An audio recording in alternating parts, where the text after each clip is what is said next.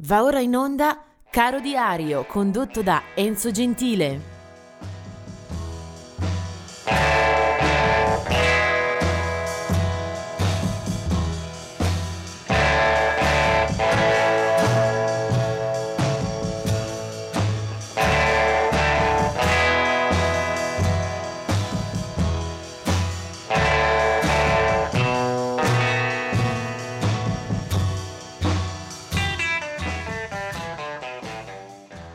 Per il 25 marzo, benvenuti e ben ritrovati.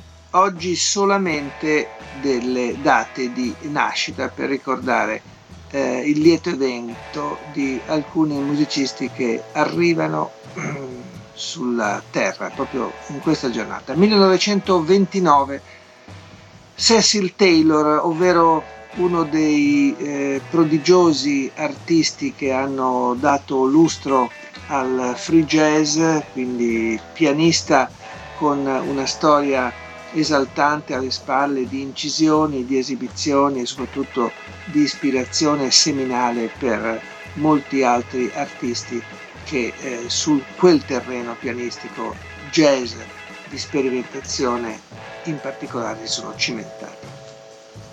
1935 invece è la nascita eh, di eh, Johnny eh, Pacheco, questo il nome eh, d'arte eh, di un artista nato nella Repubblica Dominicana che si è poi naturalizzato statunitense. un musicista con decine e decine di canzoni firmate, eh, con una grande popolarità in tutto il mercato latinoamericano e anche eh, molte collaborazioni il, sul campo eh, della musica, fondatore della Fania Records, che è stata un'etichetta importantissima, decisiva per lo sviluppo di quella musica, morirà nel 2021 in New Jersey eh, a 85 anni per una polmonite. Eh, 1934 nasce eh, Johnny Burnett. Eh, Johnny Burnett eh, è stato uno dei primi e più puri eh, soldatini del rockabilly, eh, mescolato a un pop di qualità che comunque gli riservò subito grandi soddisfazioni in campo commerciale. ci sono per lui diversi brani che hanno fatto storia e hanno appartenuto alle classifiche nelle zone alte, tra queste Dreaming oppure You Are 16. Eh, dopo una prima eh, spinta molto ruvida, molto grezza, il suo stile si addolcirà, eh, ma non farà in tempo a eh, recuperare tutti quei meriti, tutta eh, quella gloria, perché a soli 30 anni perde la vita in un incidente di pesca d'altura. Johnny Burnett. Del 1938 è invece Hoyt Axton. Originario dell'Oklahoma, è stato un gran protagonista della canzone d'autore in eh, campo country, un autore, un cantante eh, molto vicino alla sfera del folk, della tradizione, una vita con eh, tanti successi e soprattutto una lunghissima serie di dischi eh, dai primi anni 60 in poi. Eh, morirà poi nel 1999 eh, per eh, un problema cardiaco. Hoyt Axton.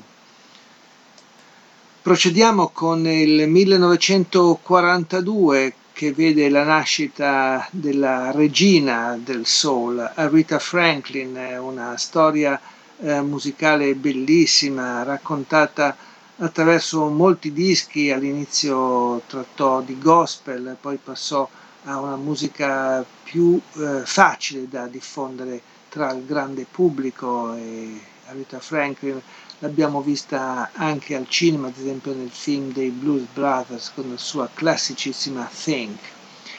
Nel 1960 è Steve Norman eh, degli Spandau Ballet, gruppo in auge negli anni 80, pop, anche se con una certa ambizione. Del 1966 la nascita invece di Jeff Healy, eh, nato a Toronto, eh, città in cui morirà per un tumore appena 41 anni dopo. Un grandissimo eh, chitarrista mm, blues, eh, perfetto sulla Stratocaster, con una bella serie di album eh, e eh, di esibizioni che lo portarono anche in Italia. Il suo primo disco molto molto buono, rivelatorio, era assai giovane, eh, si intitolava See the Light, Jeff Healy. 1975 la nascita di Melanie Blatt eh, del gruppo femminile pop, molto pop delle All Saints, mentre nel 1988 è la nascita di Ryan Lewis, eh, americano, eh, produttore discografico, DJ, eh, ma anche musicista a proprio nome, con eh, qualche disco, qualche album, qualche LP eh, all'attivo, ma soprattutto un lavoro di regia dietro le quinte, Ryan Lewis. L'artista di cui voglio parlarvi oggi, eh, magari per alcuni suonerà un po' troppo facile, un po' troppo scontato per la sua produzione. Parlo di Elton John, nato nel 1947 con il nome eh, anagrafico di Reginald Kenneth Dwight.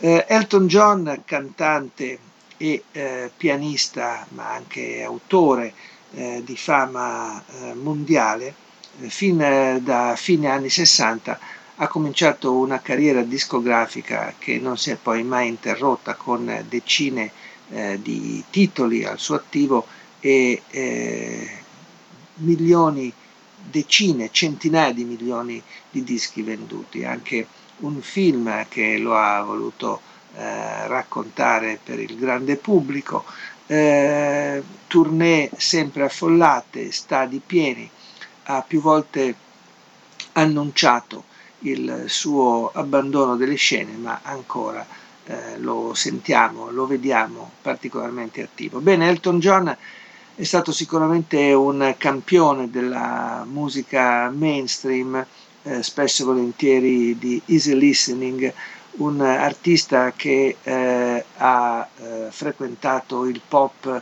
eh, più ameno e populista, ma che è partito nei primi anni con eh, dischi davvero importanti, eh, davvero densi, con alcune composizioni che possono testimoniarlo anche a distanza di 30, 40, addirittura 50 anni. Eh, Elton John eh, naturalmente ha fatto breccia su un grande pubblico grazie ad alcune hit che sono eh, trasmesse poi di generazione in generazione. Eh, ce n'è eh, qualcuna che mi piace eh, anche poter ricordare in questa sede. I primi anni credo siano stati comunque molto positivi, molto efficaci anche all'ascolto.